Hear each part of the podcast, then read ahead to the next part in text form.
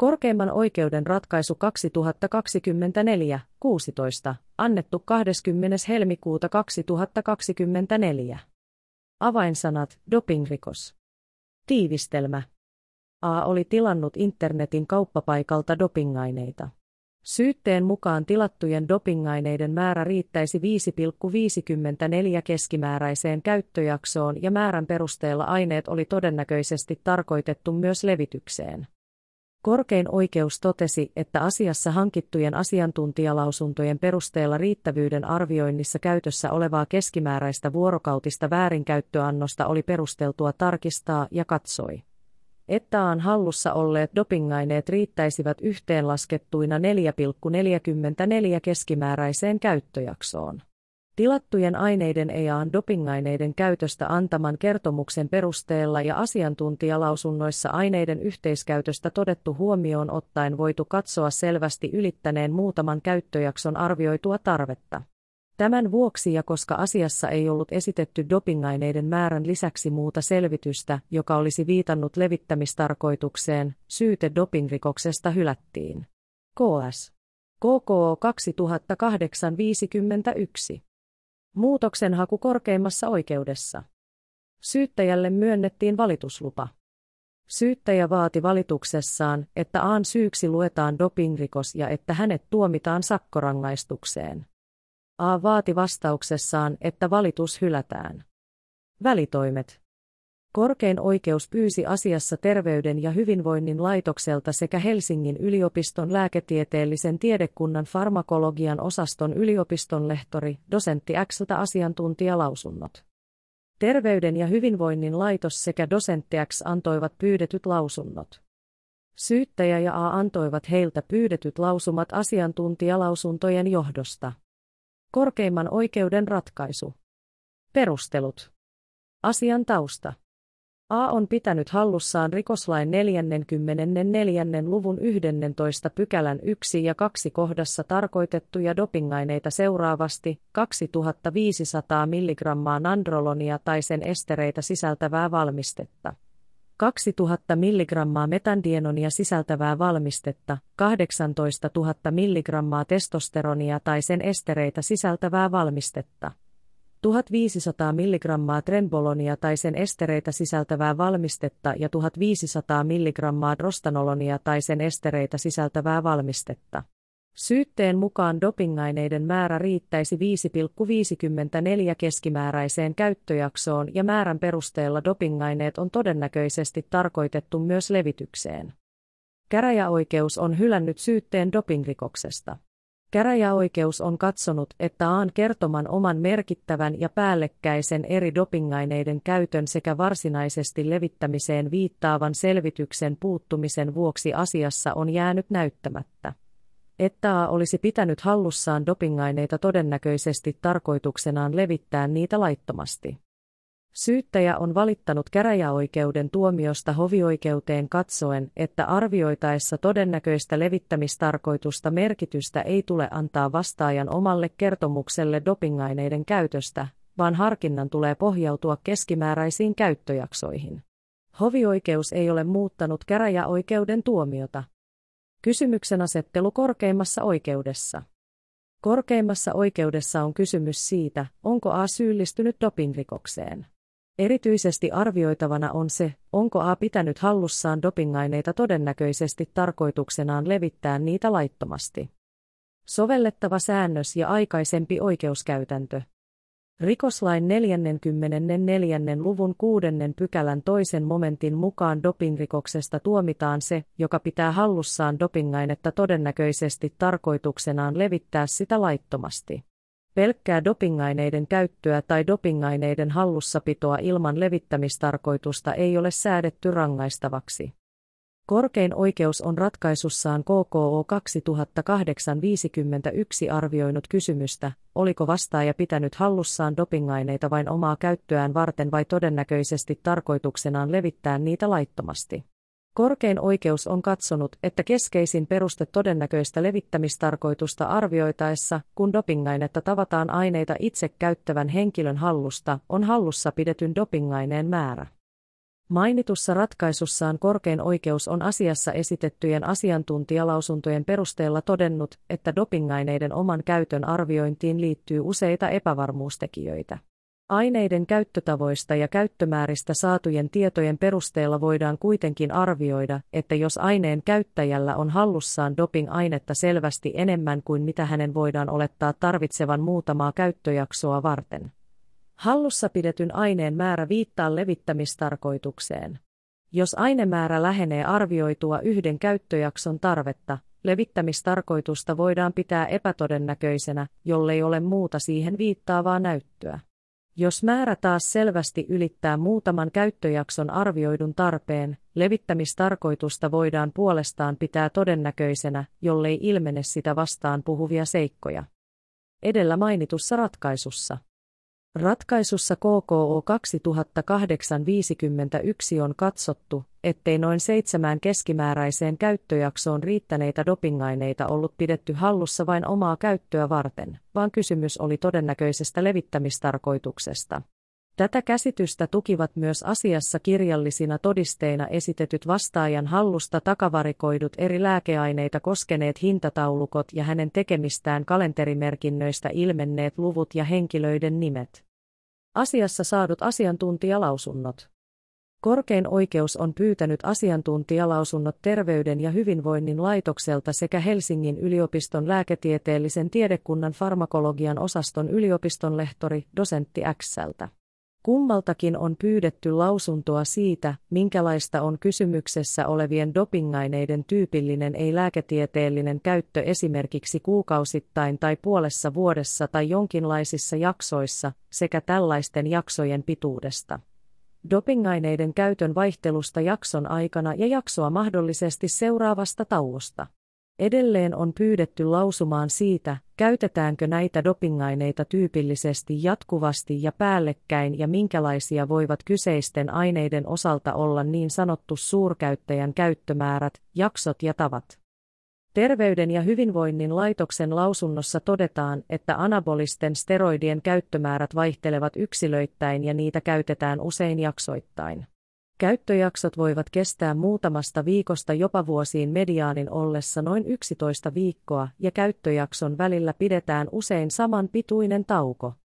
Kysymyksessä olevien aineiden keskimääräiset väärinkäyttöannokset silloin, kun niitä käytetään yksinään, ovat lausunnon mukaan nykytiedon perusteella seuraavat. Testosteronin viikkoannos on 200-600 mg suuren annoksen ollessa yli 1000 mg ja nandrolonin väärinkäyttöannos on keskimäärin 200-400 mg viikossa. Metandienonia väärinkäytetään yleensä 15-30 mg vuorokausiannoksina 6-8 viikon jaksoissa. Trembolonin väärinkäyttöannos on keskimäärin 100-300 mg viikossa ja käyttöjakso on 6-8 viikkoa. Drostanolonin väärinkäyttöannos on keskimäärin 200-400 mg viikossa ja käyttöjakso on 6-12 viikkoa. Lausunnossa ei nimenomaisesti käsitellä eri anabolisten steroidien päällekkäistä käyttöä. Lausunnossa todetaan, että anabolisten steroidien käytön aikana voidaan käyttää myös muita valmisteita tehostamaan anabolisten steroidien hyötyvaikutusta tai valmisteita, joiden avulla pyritään vähentämään anabolisten steroidien käytön yhteydessä mahdollisesti esiintyviä haitallisia vaikutuksia. Lisäksi lausunnon mukaan tavanomainen kokeneen kehonrakentajan käyttösykli voi koostua 11 viikon yhtäjaksoisesta testosteronin, oksimetolonin, trenbolonin sekä tamoksifeenin ja anastrotsolin yhteiskäytöstä jossa testosteronin viikoittainen määrä on pääosin 600 mg ja trenbolonin 150 mg.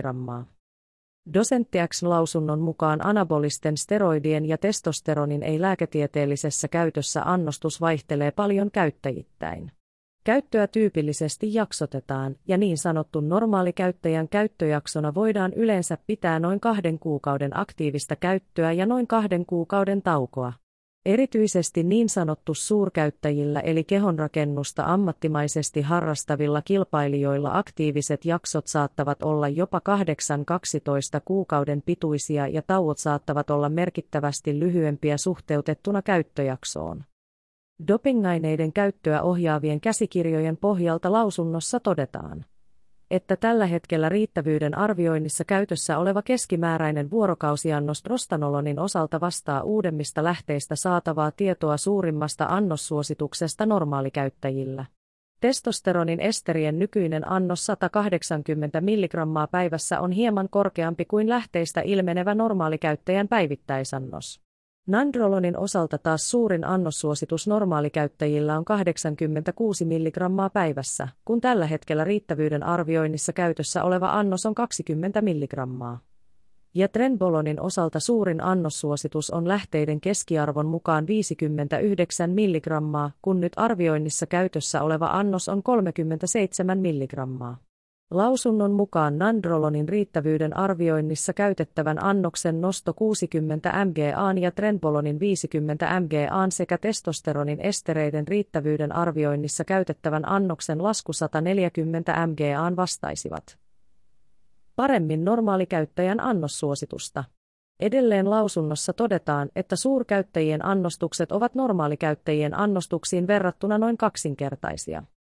Dosentti X-lausunnon mukaan eri anabolisia aineita käytetään usein samanaikaisesti suuremman vaikutuksen saamiseksi sekä haittavaikutusten vähentämiseksi.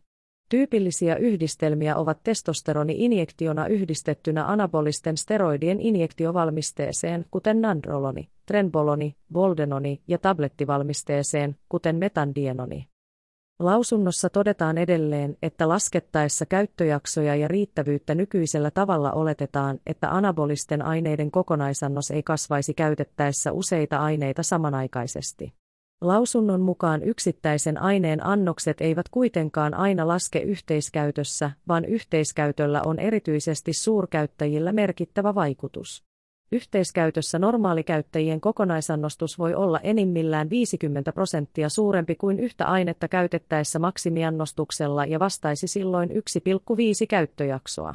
Suurkäyttäjillä kokonaisannos voi kasvaa yhteiskäytössä 50-100 prosenttia tai yli eli vastaisi suuruudeltaan 3-4 käyttöjaksoa.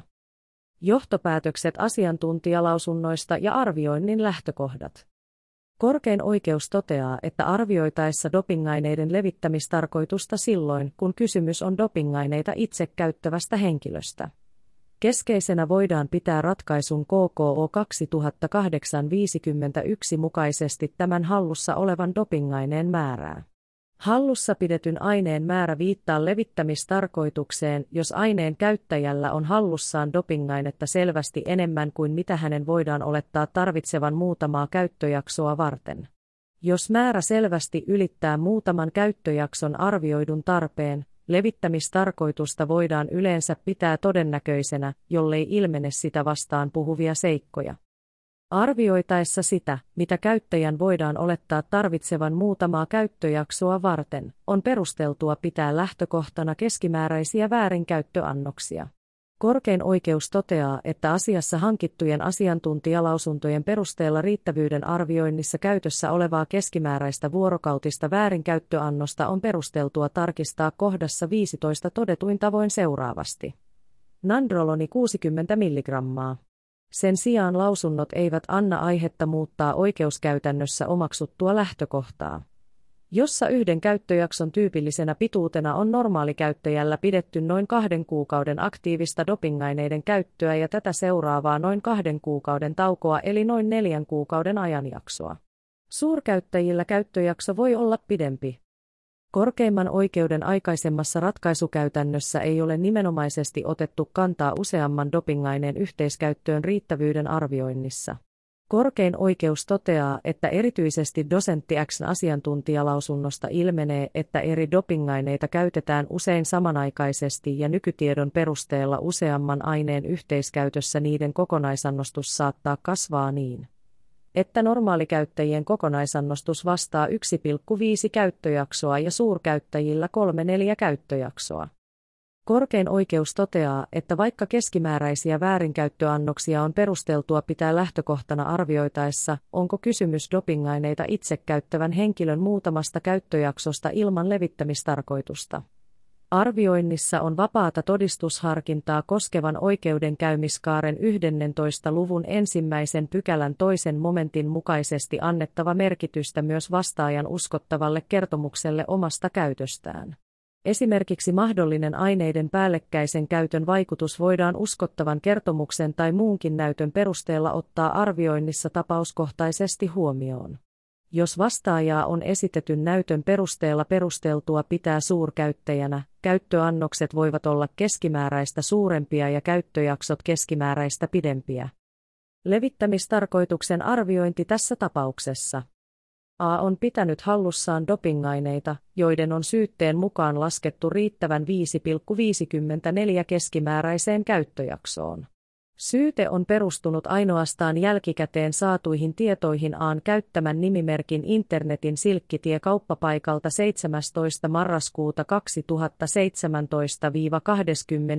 tammikuuta 2018 tekemistä tilauksista. A on itse ollut dopingaineiden käyttäjä ja hän on pitänyt itseään suurkäyttäjänä. Hän on käräjäoikeuden tuomiosta ilmenevällä tavalla kertonut dopingaineiden käyttömääristään. Nyt puheena olevista aineista hän oli marraskuussa 2017 tilannut yhtä käyttökuuria vastaavan määrän dopingainetta, ja se oli käytetty loppuun ennen vuodenvaihdetta. Kevättä varten oli tammikuussa 2018 tehty uusi tilaus. Aan mukaan syytteessä tarkoitetut dopingaineet olivat riittäneet hänen käytössään kutakuinkin kymmenen viikon ajaksi. Syyttäjä ei ole riitauttanut Aan kertomusta, mutta on katsonut, että arvioitaessa todennäköistä levittämistarkoitusta merkitystä ei tule antaa vastaajan omalle kertomukselle dopingaineiden käytöstä, vaan harkinnan tulee pohjautua keskimääräisiin käyttöjaksoihin. Mainittuja Aan kertomuksesta ilmeneviä seikkoja on siten pidettävä riidattomina. Syytteessä tarkoitetut tilaukset ovat koostuneet ensiksi marraskuun 2017 aikana kolmella eri kerralla tilatuista yhdestä 10 millilitran ampullista nandrolonia. Kahdesta sata kappaleen paketista metandienonia sisältäviä tabletteja ja kahdesta 20 millilitran ampullin erästä testosteronia sekä toiseksi tammikuussa 2018 tilatusta 20 millilitran ampullista valmistetta joka on sisältänyt testosteronia, trenbolonia ja drostanolonia. Kysymys on ollut yksittäisistä pakkauksista. Vaikka pakkausten sisältämien dopingaineiden yhteismäärää voidaan pitää suurena, tilausten eriaikaisuus ja eri tilausten sisältämät pakkausten lukumäärät eivät itsessään osoita levittämistarkoitusta. Korkein oikeus toteaa, että A on ollut dopingaineiden suurkäyttäjä. Syytteessä tarkoitettujen tilausten päivämäärät osaltaan tukevat sitä, että kysymys on ollut kahdesta käyttöjaksosta ja dopingaineiden päällekkäisestä käytöstä. Arvioitaessa aan hallussa olleiden dopingaineiden riittävyyttä edellä kohdassa 19 mainituilla määrillä ne riittäisivät yhteenlaskettuina 4,44 keskimääräiseen käyttöjaksoon. Kun otetaan huomioon dosentti X lausunnossa suurkäyttäjien annostuksista edellä kohdassa 15 sekä aineiden yhteiskäytöstä kohdissa 16 ja 17 todettu, josta ilmenee myös nyt kysymyksessä olevien aineiden yhteiskäytön tyypillisyys. Aan tilausten mukaisten aineiden ei voida hänen käytöstään esittämänsä selvityksen perusteella katsoa selvästi ylittävän muutaman käyttöjakson arvioitua tarvetta. Asiassa ei ole esitetty tilauksesta ilmenevien dopingaineiden määrän lisäksi muuta selvitystä, joka tukisi johtopäätöstä levittämistarkoituksesta. Aan todennäköisenä tarkoituksena ei näin ollen voida katsoa olleen levittää hallussaan olleita dopingaineita laittomasti. Edellä lausutun perusteella syyte dopingrikoksesta on hylättävä. Tuomiolauselma. Hovioikeuden tuomion lopputulosta ei muuteta. Asian ovat ratkaisseet oikeusneuvokset Jukka Sippo, Mika Huovila, Lena Engstrand, Eva Tammi Salminen ja Alise Guimarais Purokoski. Esittelijä Minna Immonen. Tämä oli korkeimman oikeuden ratkaisu 2024-16.